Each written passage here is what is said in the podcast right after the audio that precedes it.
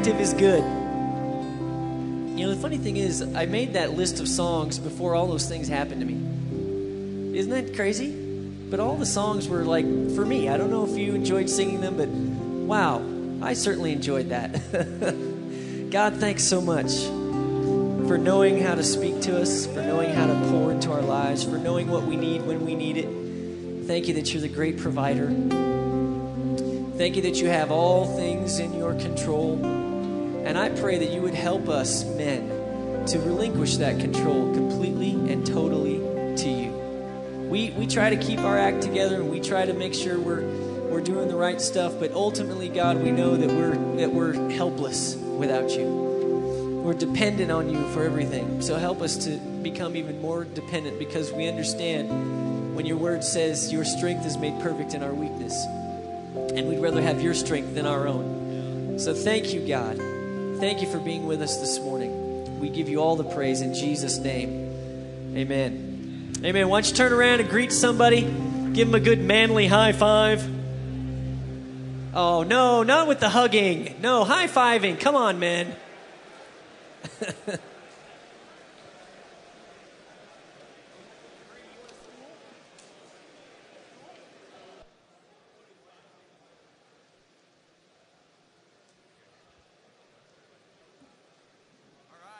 Thank you, man.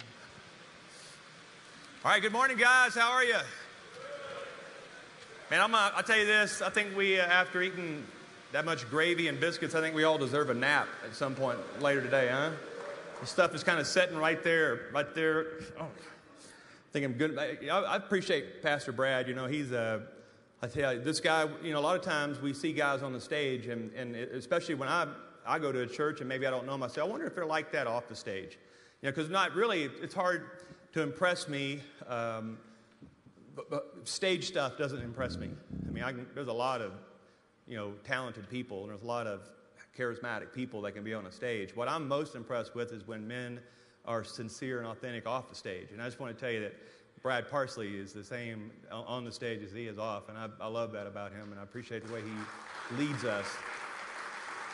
So, um, I said, that's a big deal. It's a big deal for all of us, right? When the light's on, when the light's off, let's be the same. If you're bad one way, be bad all the time. If you're good, then be good all the time. but anyway, it's good to see all of you this morning. I want to, I want to share a, a, uh, this is a message, a talk this morning. It took me about 15 minutes to prepare, and that's, that's both good and bad sometimes. But this is a message that uh, really came out of my own personal quiet time with the Lord, uh, something that God is, is restoring in me, something that God's doing in me. And as I begin to think about it, I don't share everything that God gives me in my quiet time because a lot of times it's, just, it's for me. But I, as I begin to think about this idea, this, this topic, I, I, I, suspect that a lot of us in this room struggle with the same things I struggle with. You know, we're all men. We all go through things in life that tend to affect us the same ways. And so this morning I want to talk to you about confidence. About confidence. And I'm, i want you to turn in your Bibles to Hebrews chapter 10. And we're going to read there in a minute in, about, in verse 32. But I want you to turn to Hebrews chapter 10 if you brought your Bible. If not, you're going to have to take my word for it. It'll be on the screen, but you're just going to have to trust that I wrote it down right. Hebrews chapter 10. Now, I, I, here, here's what I feel about most people. When I'm around most people, uh, you, you kind of see, a lot of you can't see, but in the middle of this room here, there's a one dark piece of carpet, and on both sides, there's a lighter colored carpet. And seems like this is the middle aisle. This is what it's designed to be, you know, a middle aisle here. And, that, and, and to me, this is where God designs us to walk, right down the sweet spot. God's got a, a pretty broad path that's His will. I don't think God's will is a tight wire. I think God's will is, is fair, more, probably more wider, more broader than we think. And so there's a lot of room, a lot of grace that God gives us for what we do during the day. But there's a spot that God has for us. It's a, it's a good spot. A, this is a place of confidence. Now, here's most men are on either side of that aisle. A lot of guys live right over here on this side. It's called, this is what I call shame, the, the side of shame, embarrassment, guilt, maybe even a little depression. This is the place where we sometimes camp out. We don't want to live here, but it's easy to get over here. It's easy to have, a, uh, you know, mess up, sin, whatever causes it, a failure. And you find yourself living over here in this spot. Shame, embarrassment, guilt, disappointment. And then there's sometimes when things are going really, really well, a lot of times we, we end up over here. This is a spot I call pride, arrogance, having a higher opinion of yourself than you should. And, and, and to me, now this is just me, this is my observation, you can agree or disagree. I think it's easier, I think most guys are quicker to repent of this. Because I think we all know pride and arrogance, that's not the heart of Christ for us. And, and if you've been a follower of Christ, if you read anything that Jesus said, we know that this is not a good spot to be. Pride and arrogance. But then, but over here is where we tend to camp out a little longer. Now we know this is not right either. We, but we justify this because we've had bad, our bad behavior. And we think we're, we're doing God a favor by, it's, don't, don't confuse repentance with shame. Let me just say that again because that's, that's a big idea. Don't confuse repentance with shame. I believe in repentance. I believe it's a lost art. In fact, it's a sign of maturity. Let me tell you how you know if you're walking as a mature follower, a mature man of God. How quick does it take you to repent?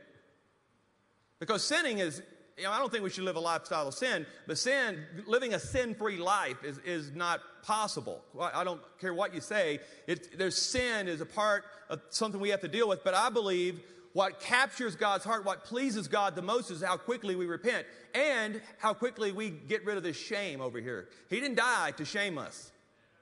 Jesus died to set us free, right? He didn't die to shame us. There is therefore now no condemnation. But some, sometimes we live, it, we live a lot longer over here than we should. And, and, and there are times you can just swing back and forth. Shame, pride, shame, pride. I mean, throughout the week. It, but God is calling us to live in this place, this victorious place, this place of confidence.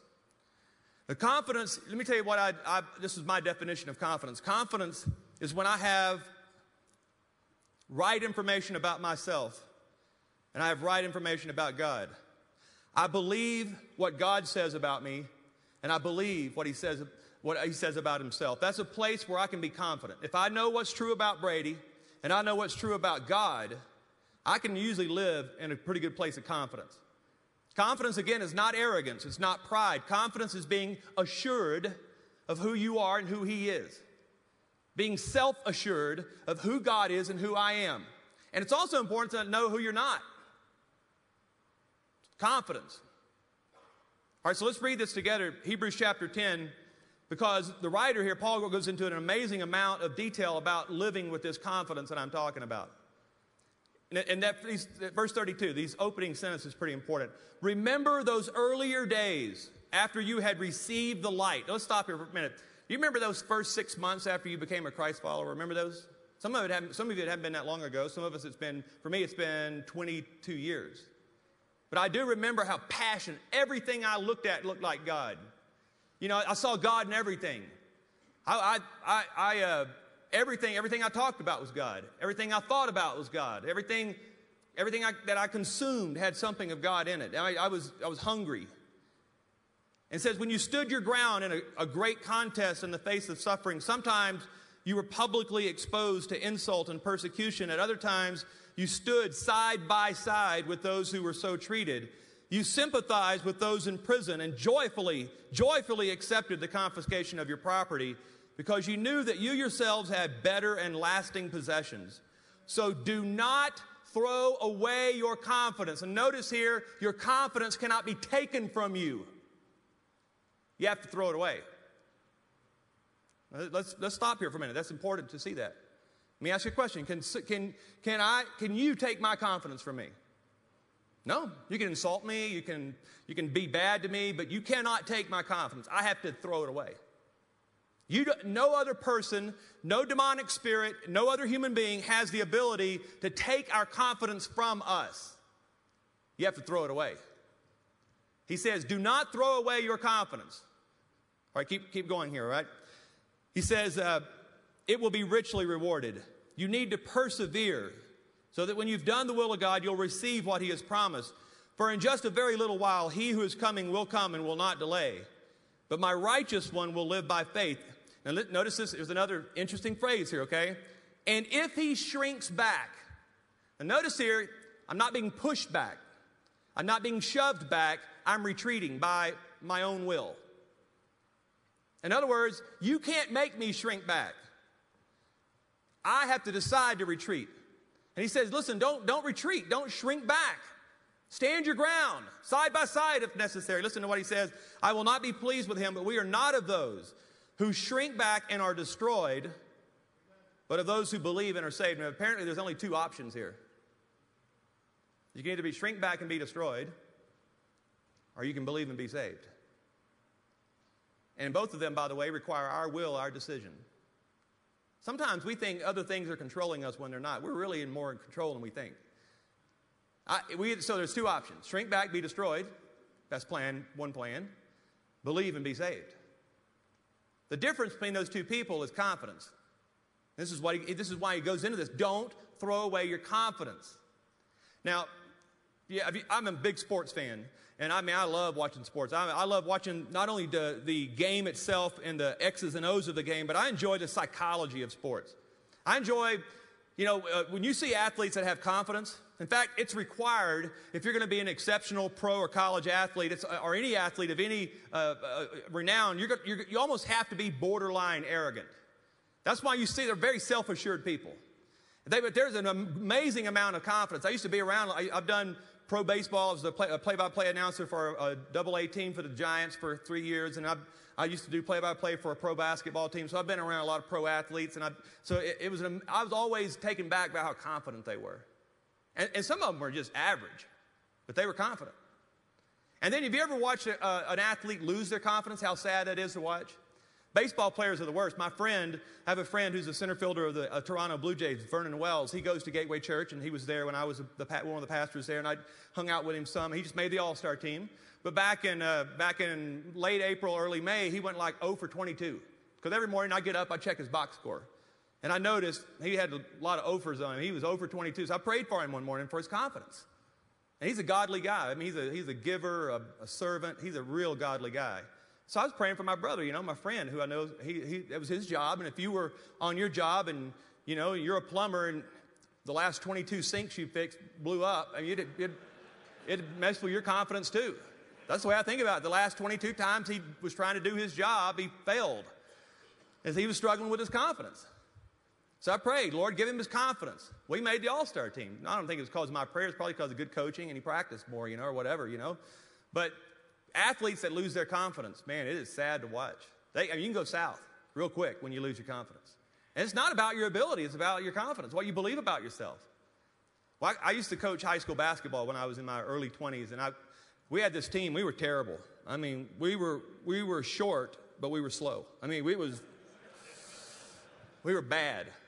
Sometimes we, and we were playing this school, I'll never forget, uh, Plain Dealing, Louisiana. Plain Dealing, they, are, they were, they're unbelievable. And, and, and so we, they were in our district. So we played them twice a year, once at their place, once at our place. So the first time we played them at Plain Dealing, they beat us so bad, they put their cheerleaders in in the fourth quarter just to not embarrass us. It was bad. I mean, they ran up and down the floor. We, it, was, it was bad. And so coming, we, it was the last game of the season, we had them at our place. And we had no business even being in the gym with them. Now, I had a seven footer on my team that could barely dunk the basketball. This is how bad we were. Seven foot tall, he was about 250, could barely dunk it. Never had never dunked in a game. And then I had a kid on my team named Caleb. Now, Caleb was a really good athlete. He was, a, he was our best athlete. He was about 5'10. He was a really, he was a, a, a an all state kicker, though, in the football team. He was a really good athlete. He played basketball just to kill the time, you know, until football, spring football. But he was our best athlete. And in that game, uh, the problem with Caleb, though, he was a really godly kid, but Caleb, when, when the, a game started, did, uh, he went deaf. He did nothing I ever said. I mean, it was just like, uh, when the game was over, great kid. I, I liked hanging out with him, a great godly kid. When the game, when the buzzer went off, he went deaf, wouldn't listen to me. I mean, about six or seven times a game, I'd have to pull him out and sit him down and say, Caleb, are you even listening to anything I ask? Are, he's running one play, the other four guys are running another play. He's that kind of kid. But he was our best athlete. I had to put him on the court. You know, I couldn't bench him. He was, only, he was, our, he was our only hope. So here we are against plain dealing. I'll never forget it. Plain, we were tied with five seconds to go. How in the world that happened to this day, I have no idea how in the world we're tied with plain dealing with five seconds to go. But somehow, some way, we got the basketball in our hands, and guess whose hands it went to? Caleb. And I'm yelling, Caleb, Caleb. There was a play we were supposed to run. He totally ignored everything I was asking him to do, shot it at the buzzer, bam, went in. And I was like, man, I'm so glad he didn't listen to me. I mean, he, he just nailed it. I mean, from about 25 feet, just stood up, pop. And so we won the game. Biggest win that we had ever had against this team, and they, it was amazing win. But something happened in Caleb that night, day. A new confidence. We were terrible. We were getting beat all the time. This confidence, I could just see it in him. Fast forward about three years later, Caleb is kicking. He's a kicker for a Division One football team, and I was watching him on TV line up for a last-second field goal to win the game. And the camera went right to his face. And I remember telling Pam, he's gonna, this is money. I could see it on his face. He was zoned in. He was looking. He knew where the ball was gonna be snapped. Sure enough, ball snapped, pow. Split the uprights, he wins. I can almost always tell. You show me a, a, a close up of the kicker's face, and he's got that panic deer in the headlights look. That's not a good sign. But if you got if you see a guy zoned in, focused, confident. That's a, uh, it's almost always money. Now, even the greatest kickers have missed last second field goals. Michael Jordan didn't hit every game winning shot at the, at the buzzer. In fact, he was less than a 50% shooter for his career. You can go look it up. The best basketball player in the world was missed over half his shots, and there were lots of game ending buzzer beaters that he missed. But the, the, deal, the difference between Michael Jordan and most other players was, is that Michael Jordan was convinced that every time he shot it, it was going to go in. Larry Bird had this real famous saying. He says, the only way to get out of a slump is to shoot your way out of a slump. Well, I always thought that when I was playing, you know, just give me the ball, I'll shoot until I make it. Now, I was a ball hog, you know, shoot your way out of a slump. That's the point is, if you're confident, you don't mind taking the shot. It, you, it doesn't matter if you miss it. Failure it, to a confident person is not devastating. Failure is just another opportunity to try again. Confident people see failure completely different than people who don't have confidence. It's just an opportunity to start over. Let's do that again then. And the next time the ball snapped, I'm going to hit it. The next time I get the shot at the buzzer, I'm going to hit it.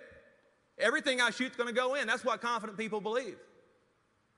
But there, there's, there's something about confidence that I believe is missing in a lot of men in, in church. They walk around and I, I can see it in their eyes. Something has happened to drain them of this confidence that God has given us. I mean, I think we should be the most confident people on the planet. I mean, Christ is risen, our sins are forgiven, we are sentenced to heaven, uh, we're the temple of the Holy Spirit. And can I go? You want me to go on and on? We have the sword of the Spirit, which is the Word of God. We have the breastplate of righteousness, helmet of salvation. I mean, what, what's the problem? Why are we camping out over here with this shame and embarrassment or guilt? Why, and why in the world are we ending up over here with this pride or this arrogance when God has called us to live this lifestyle as confident men? Men that are, we make mistakes, but we just pick it up and try again the next day. And we are just convinced that everything we do, God's going to bless and we're going to see victory at the end. I just believe that God wants to infuse us this morning with something confidence. So I, I uh, I'll tell you what, I, I, really have felt God give me this energy, this strength. And, and, and I've been reading this for myself because I'm, I, I feel like I've kind of lost a little of my confidence. I'm, I'm a pretty confident guy, you know, I'm not afraid of much. But I felt like God that there were some enemies of my own confidence. And so I, I began to look at some things and say, Lord, is there anything that, what is it that's causing me to lose my confidence? And what you've called me to do. And that's why I began to pray for these big prayers, these big, audacious Dream Center prayers. And by the way, there's some miraculous things that could happen pretty quick. I mean, where huge buildings could be handed to us and huge amount of resources could be dropped in our lap to pastor our city. And it, so it takes confidence to ask for that, though. I mean, can we even run it? Can we do it? Can we accomplish this? Yeah, I think we can. I mean, God's called us to do it. And so I begin to pray, my prayers begin to change. Instead of this, Lord, please rescue us prayers, I said, Lord, I begin to pray confident prayers. Let's take the ground kind of prayers. And so I want to, I'm going to share with you this morning just four things that I think can rob us of our confidence that I think we should all be aware of. That, that if you will embrace and resist these four things, you'll be a very confident man. God can use confident people. God needs confident men right now. Don't you agree? We, we need ground takers. We don't, we don't need men shrinking back living in the foxhole. We, we need men who'll take the beach right now. I'm not here to rouse you up with some feel good speech. I'm, I'm here to tell you what you are, who you are, and what you, we, we all of us should be doing. But there are four enemies that I found in Hebrews 10 and Hebrews 12, four distinct enemies very good enemies of our confidence. Here's number one fear. You're afraid of something, it'll, it'll drain you of your confidence. Verse 32 says, Remember those earlier days after you had received the light when you stood your ground. Now, this is interesting. These are all military terms here, okay? When you stood your ground in a great contest in the face of suffering. Sometimes you were publicly exposed to insult and persecution. At other times, listen to this, you stood side by side. Now, this is important. This is why these Saturday morning gatherings, this is why small groups are important. This is why coming to church on Sunday is important. You need to know that there are people standing with you. You need to know that you're not in this by yourself. It's not a matter of coming to the church building for some organizational meeting. That's not what that's about. Sunday's not about that at all to me. Sunday morning's about being with brothers and sisters and being reminded I'm in this together with a group of people that I love, that love me. And that we can do bigger things together than I can by myself. That's what Sunday morning's about to me. That's what this morning's about to me. I look out across here and I go, we can do the Dream Center with just the guys in this room. We can, we can reach hundreds of thousands of people with the men in this room. That's what it reminds me of. And if there were 20 guys in here, I'd feel the same thing. If there were 3,000 guys in here, I'd feel the same thing. There's strength. There's something about being together that helps you get over your fears. You know, like Pam and the kids are gone for a week or two, you know, and I've been batching it. And I, you know, that's fun for about two days. So I'm in day seven. Have you ever noticed this that, that you hear things in the house when you're by yourself that you don't when other people are in the house? Now, I'm not afraid of it. I mean, I, I, got, I have a Glock 40 on my bedstand. I got a 12 gauge under my bed all the time, whether I'm there by myself or not. So, I mean, I, it'd be a bad, it's a bad choice to come into my house at any time that I'm there. But, uh, but anyway, it's just when you're, when you're with somebody, you just feel braver, though. You just feel more confident when you're with somebody. Being by yourself, you can certainly be courageous by yourself, but there's something about being together that helps you overcome fears. But fear is something that'll rob you. Here's the second one. This is a big one fatigue. You get tired, you're dangerous. You get tired is when you get susceptible. Hebrews 12, two chapters further on, it says, Let us fix our eyes on Jesus, the author and the perfecter of our faith, who, for the joy set before him, endured the cross, scorning its shame, and sat down at the right hand of the throne of God. And consider him who endured such opposition from sinful men, so that you will not grow weary and lose heart, lose your confidence, lose your heart. Don't get tired. Don't get fatigued. Fix your eyes on Jesus, the author and the perfecter of our faith. Here's, here's what he's saying get into a rhythm of life where it's more about Jesus than about you. Get into a, a rhythm of, with, with Jesus. And by the way, Jesus often withdrew to lonely places and prayed. Jesus often relaxed. Jesus often was almost always with other people. Very rarely did he do ministry. In fact, we never see Jesus do ministry by himself. He, Jesus was the, the least independent person that's ever walked the earth. He was the most submitted person that ever walked the earth. He, he did everything to get away from independence. He did everything as a team. And because of that, he didn't find that all the weight was always on him. And he could find a rhythm, a rhythm of sharing the weight with somebody. Jesus never, you never hear one time of Jesus being burned out. But he did a lot. He got tired. He slept well at night. And he did a lot of stuff, right? But we don't ever hear of Jesus taking six months off because he was burned out or taking a break. Now, I don't mind people taking a break from ministry. I think it's healthy from time to time. But I think if you get into a rhythm of sharing the weight with other people, you don't have to be burned out. You don't have to be in this place of constant fatigue. Some, some of you, I can look in your face. Every time I see you, you look tired. Why, why are you, what, how did that happen? You're tired all the time? Look, I got a big responsibility like the rest of you. I've, I've got a big job to do. But I'm, I'm hardly ever worn out. I don't, ever, I don't ever get to the point of absolute exhaustion, hardly ever. There have been a few days here in the last three years where I felt like I, I was getting close to being toast, you know, but uh, I would take a couple weeks off then and then I'd come back fine. Don't ever get to the place, and the reason is because people like Brad and Garvin and others who, we all do this together. We're all in this as a team, we don't none of us take on something we can't do without each other. In fact, I wouldn't, I wouldn't do this job if I didn't have friends around me. In fact, I only hire friends. Because it's too hard to do if you're not my friend. And people have always said, it seems like the only people you hire is your friends. Yeah. That's right. I hire friends. They have to be competent and called and all those things, you know, but, but being, being friends is pretty important. And whatever you're doing right now, if you're doing it by yourself, you're headed for burnout. You're headed for exhaustion. And, and that'll it'll take your confidence away if you don't live life with people who are carrying the weight with you. And listen, there's no badge of honor in heaven for being a workaholic. I tell every time I stand in front of pastors, I tell them, you might as well be an alcoholic because workaholics have actually killed more church families than alcoholics. And we all, we all consider it this noble badge of honor that we doing something great for God. What? Killing yourself? Hurting your family? Doing it all by yourself? Not empowering other people around you? You're headed for fatigue and you're headed for, you're losing your confidence when that happens.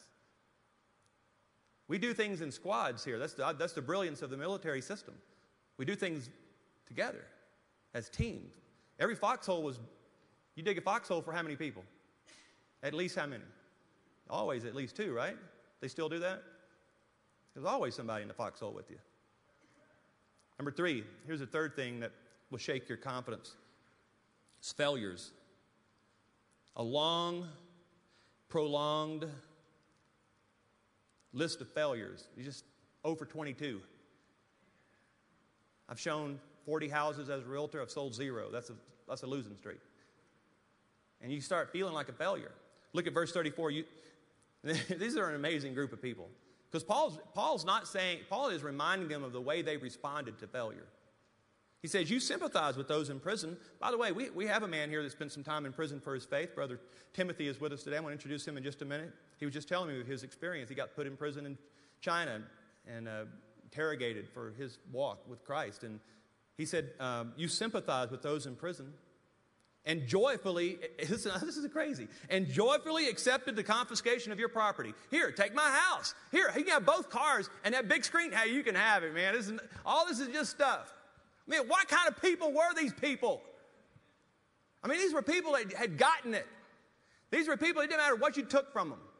In fact, it, it's really interesting to read the early church history of when these men and women were thrown into prison, or a lot of them, when they were fed to the lions, went out there with worship, singing worship songs as the lions were eating them. As the flames would lap over their heads and be burned, at the, they, would, they would be praising God. And, and that's what the Romans and the Greeks were marveling at. We can't take their joy. What is wrong with these people that everything we do to them to take their joy increases their joy?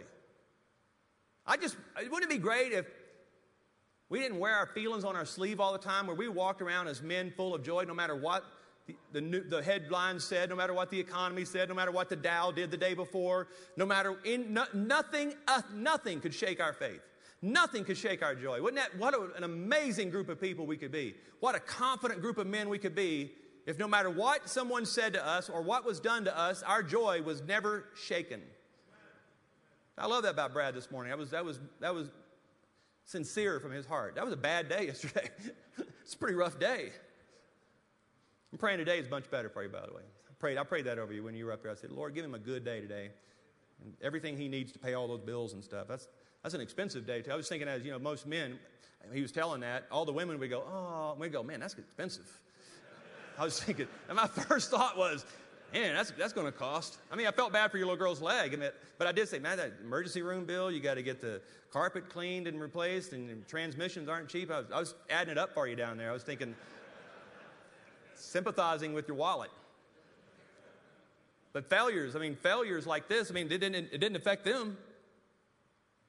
There's a long list of failures, foreclosures, bankruptcies. just couldn't shake them. They were just an unshakable group of people. Remember those earlier days. Here's, here's the fourth thing that, that can rob you of confidence is frustration. Frustration and disappointment are, are the result of unmet expectations. You see, here's what happens we tell God what He should do, how He should do it, and when He should do it. What He should do, how he should do it, and when he should do it. Now, be honest. That's how you pray. That's how we pray, right? And we, if, if, we may not say it out loud, but in our minds we say, Now, God, I know you're busy with a lot of big issues. So let me just give you some deadlines here. Here's some things that, that you're probably not aware of that need to happen in my life in this timeline. And then what happens is, it doesn't happen. And then you begin to go, oh, God's, God's far away, something's wrong with me. Let, can we leave open the possibility that God, somehow in His infinite wisdom, might know the best timing for this? That God, and see what that's why we get frustrated unmet expectations from God. Here, here's what you should expect from God that he, he will hear you, He will hear you, and that His will will be done. That's it. That's what you should expect from God. When you pray, I confidently pray. I know, every time I pray, I know He hears me, and I know His will is going to be done. That's it. What else should we expect? Now, I, I, think it's okay to, to ask God for timing and say, hey, Lord, by the end of the week, could you show me something? Well, I mean, it's okay to ask that. I can tell you story after story of thinking I knew a better timing than God. When I was, uh, I'll tell you one quick one. Uh, when I was 29 years old, I was living in Amarillo, Texas, and was really homesick to go back to Louisiana. And this television station called me. I was in TV at the time. And this TV station called me that was 20 miles from my hometown. And they offered me more money than I'd ever heard of. I mean, for a 29 year old in that time, during the, in the late 90s, they were offering me a lot of money to come back to my hometown.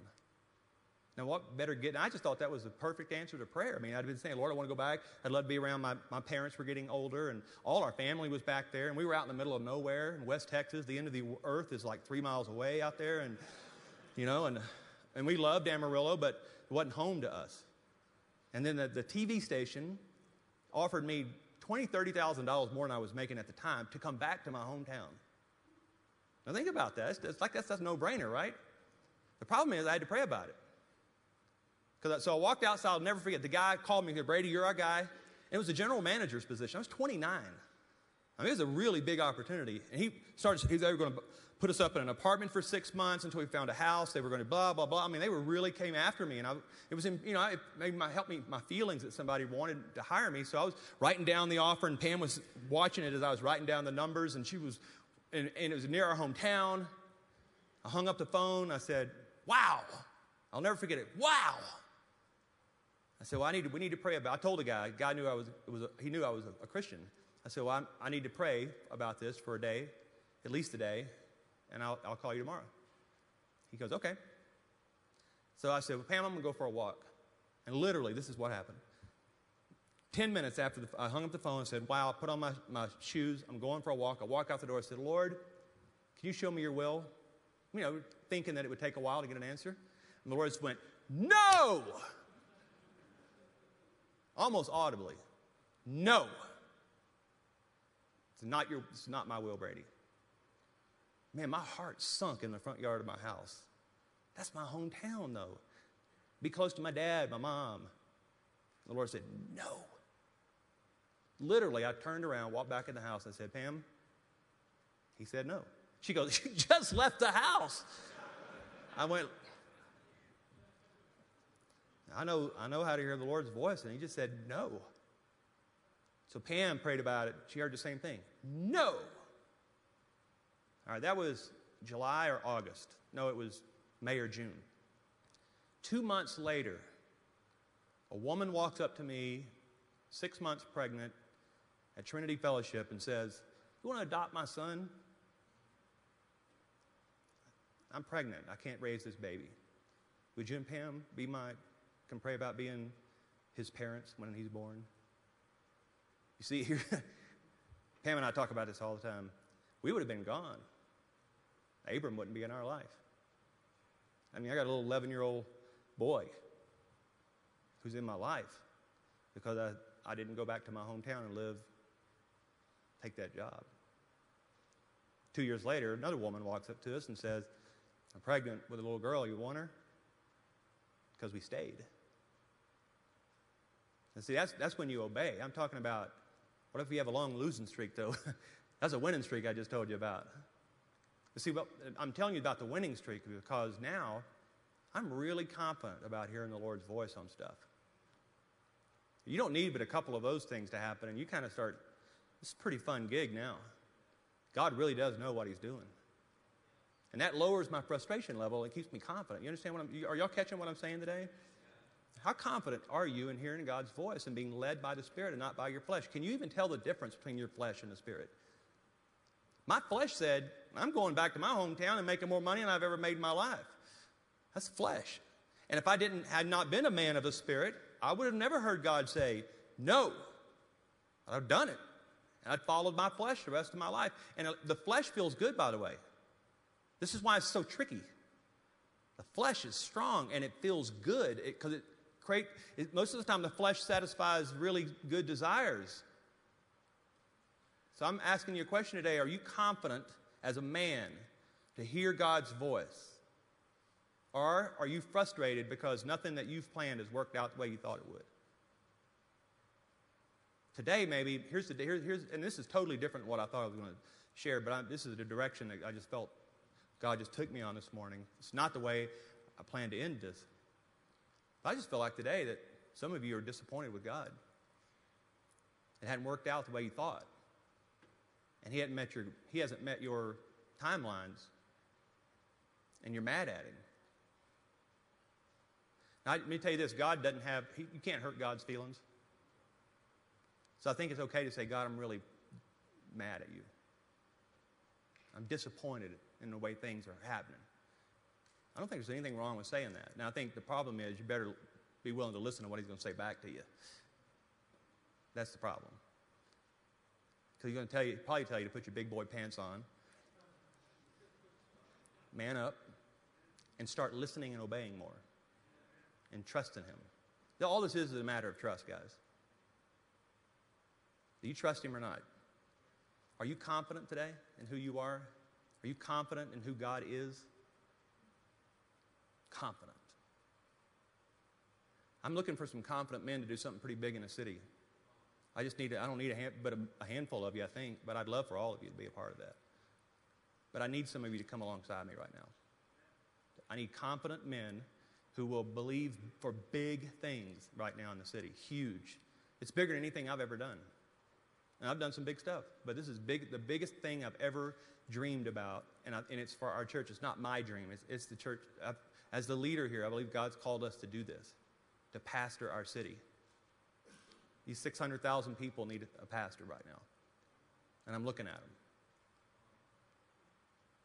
Y'all are looking at me, I'm looking at you. 600,000 people need a pastor. And it's going to require a great deal of confidence. It's going to require men who are led by the Spirit. It's going to require men who have bold faith, who don't shrink back very easily, who are willing to s- sacrifice if needed. So I'm asking you to pray about that, okay? I'm going to pray over you today. Can I ask you to just bow your head for a second? I really do feel the Lord kind of changed directions this morning that there's some hitting on something. I may be wrong, but I don't think I am. There's some of you that are just really disappointed in God right now. You've lost your confidence. God wants to come today and give you back your confidence. Would you, I want you to really listen to what I'm about to say. This, this is a prophetic word for you. God's not finished with you. God's not disappointed in you. God has something for you that is more than you've asked and more than we can imagine, right? That's what Ephesians says. Now, to him who is able to do immeasurably more than we can ask or imagine. I'd like for across this room for some of you, this, there's many of you that need to start asking God again for something big in your life. You, are so disappointed right now that you can't even pray about it. You've lost the courage to even ask because you've been disappointed so much in the past that your big prayers haven't answered, been answered the way you thought they would be. Can you just confess to the Lord this morning that you're disappointed? Ask Him to restore your confidence. And then, as a sign that you're willing to do your part, would you ask for something big this morning? Something bigger than you've ever prayed in a while. Maybe you've never prayed about it at all, but God's going to show you something this morning to pray for. Big, something big. Let, me, let me go through that again. Confess to the Lord that you're disappointed. Ask Him to restore your confidence. And then ask the Lord for something bigger than you've asked for in a long time.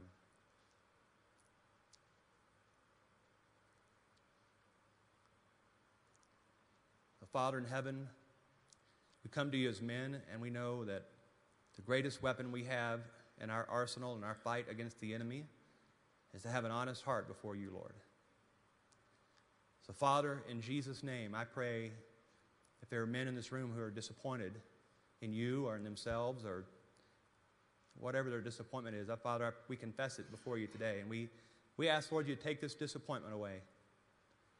Help us to trust you again for our future and for our, for our day today.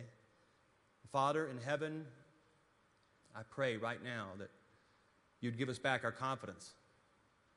In this room, there's a few hundred men that are in this room represent a small army of men who can do something great for you, but we need our confidence back. Lord, we're not of those who shrink back and are destroyed. We're, we're a tribe of men who believe and are saved. Lord, we believe today so that we can be saved. We're not men who shrink back. We're not men who are going to throw away our confidence. We are men who believe and will be saved. So, Lord, give us back our confidence today. Restore back to us. And Lord, help us to never throw it away again. It can't be taken from us. So, Lord, help us not to relinquish it, to give it up anymore. Father in heaven, my prayer for our city today is for a building bigger than we think we need, better than we deserve. And Lord, I pray it be a donated space big enough to pastor our city. And Lord, I am believing you for the monthly resources that are necessary to operate that building so that the, the greatest areas of pain that aren't being met in our city can be met and that the gospel can be proclaimed, that people will come to Jesus, that men and women and kids and teenagers, students, Lord, can be set free from the bondages of alcohol and drugs, eating disorders, uh, that they can be set free from the pain of the abuse that they've suffered. And if they can find a new life in Christ, the same as we found. Father, that's my big prayer. Now, Lord, I, I pray that your will be done on earth as it is in heaven in Jesus' name, for the glory of Jesus, for the fame of Jesus. Jesus' name. Amen. Amen. Amen. You receive that? All right. Amen. Let's give the Lord a hand for that. Amen. I want to. I want to. I want all of you guys to really. I don't want you. I know if you got a bug out, you got some, but I want you to take advantage. We got some great speakers in these breakout sessions, and and by the way, this is like a, you know, this is like a, a half day men's conference. This is what these are, are, supposed to be. And we got some really rich teachers this morning that it would be a shame not for you not to take advantage of their wisdom. Uh, this morning, Tim Evans is going to be teaching on communications and marriage. In other words, how to talk to your wife. Come on. Every one of us need to be in for that. They are from Venus, all right? And uh, we're from Mars. So, I mean, so uh, Tim, will you stand up? Everybody can see you. This is Tim Evans, one of my friends. He's a great, great guy here in our church. I love him a lot. And uh, Garvin McCarroll is going to be talking about boundaries for raising kids. Pastor Garvin, 32 years, is, in my opinion, one of the five best dads I've ever met in my life. And I mean that. That's big, because I know a lot of great dads. He's one of the top five. And, uh, and so I'm, it's a privilege to have him on our pastoral staff, and he'll be uh, teaching in just a moment on uh, boundaries for raising kids. Rion Haynes is here, but he's going to uh, relinquish his time to uh, Brother Timothy. Would you stand this morning? Let us uh, see you. This is Brother Timothy from uh, China, and um, he is uh, he's actually a U.S. citizen, but he and his wife are in China. They live in China. He's been, he's been put in jail. He oversees 10,000 churches in the underground China. So he got, he's a, kind of a big deal in China. What, the, what Jesus is using him to do a great thing. And uh, I've known him for years. He was a part of uh, mission support, and we supported him for years. And he, he is really, really dynamic. If you want to hear what God's doing in China and the persecuted church there, this is an amazing opportunity for that, all right? Also, speaking of missions, uh, Dan, Be- Dan Batchelder, always get his, sorry about his last name, Dan Batchelder. We stand up. Dan has got a ministry called uh, in um, Morning Star in Afghanistan. Uh, he does an amazing work throughout Afghanistan. He's a New Lifer. Dan's been a part of New Life for many years, but his ministry in Afghanistan is cutting edge. They, they go into the rawest, hardest parts of Afghanistan and do leadership training and all kinds of things, uh, but they are putting a dent in the universe right now in Afghanistan. And so his table is out there. Right when you leave those doors, there's a big table out there, and he's wanting to take some men to Afghanistan. We just got, a team just came back from there, but we need to take several more teams in there to really do what God's called us to do through him. So if you're interested in at least exploring that, take a look at his table when you go out, all right? All right, look on the back of everybody got this page? Look on the back real quick. Uh, we have uh, retired Colonel uh, Ted Severn is here. Uh, Colonel, would you stand up real quickly? This is a, a really good man who's going to be talking about today's military. He's a, a retired combat veteran. Um, and uh, heard some of his stories today at breakfast, and I'm fascinated by what God is using and doing in him. And he's going to talk about understanding military families. And guys, this is a huge call on our church to take care of military families. And uh, he's going to tell you some practical ways if you want to help the families of military men and women. He's going to be talking about that. Mark Fay, where's Mark? I didn't see Mark. Mark's in the back right here. Mark Fay is a, member of our New Life. He's going to talk about marketplace ministry. This man is a, is a, a consultant, he's a, a, pastor, he's a, leader, but he's uh, any time with Mark Fay is time well spent. I can promise you that. And then, uh, last but not least, Matthew Ayers is going to be talking about uh, what we're doing in, uh, in the city right now. Matthew, where's Matthew right now? Matt, stand up here, Matthew. Pastor Matthew is a part of our pastoral staff.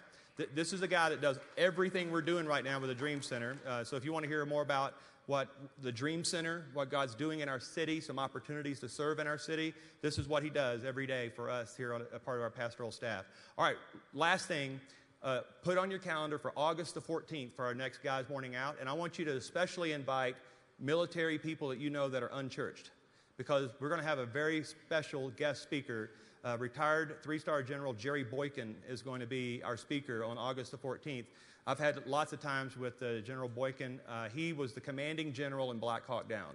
So if you've seen that movie Black Hawk Down, that was him. He commanded that entire operation.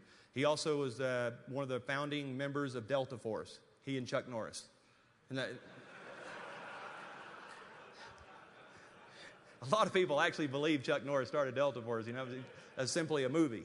But, uh, but the, but when you see this guy, uh, there's no doubt who the retired three-star general is. He's the, Jerry Boykin's like John Wayne to me when he walks in the room, and this guy has got some of the most amazing leadership stories. Uh, and he's a devoted Christ follower. I mean, crazy hair on fire Christ follower. I mean, but uh, but he's he's a he's a real man's man, and he's uh, got some. I told him just to come tell his story. I mean, just tell him tell us what God did in him to get his heart. He's a, he's a leader of leaders. I mean, and uh, we're just thrilled to death to have him in August. So, but I really want he, this guy. Every time he speaks, people get saved, especially soldiers. You're talking about somebody who can look at a young private, tell him that he needs Jesus, and they all say yes, sir, and come receive Jesus. I mean, it's a, and it's.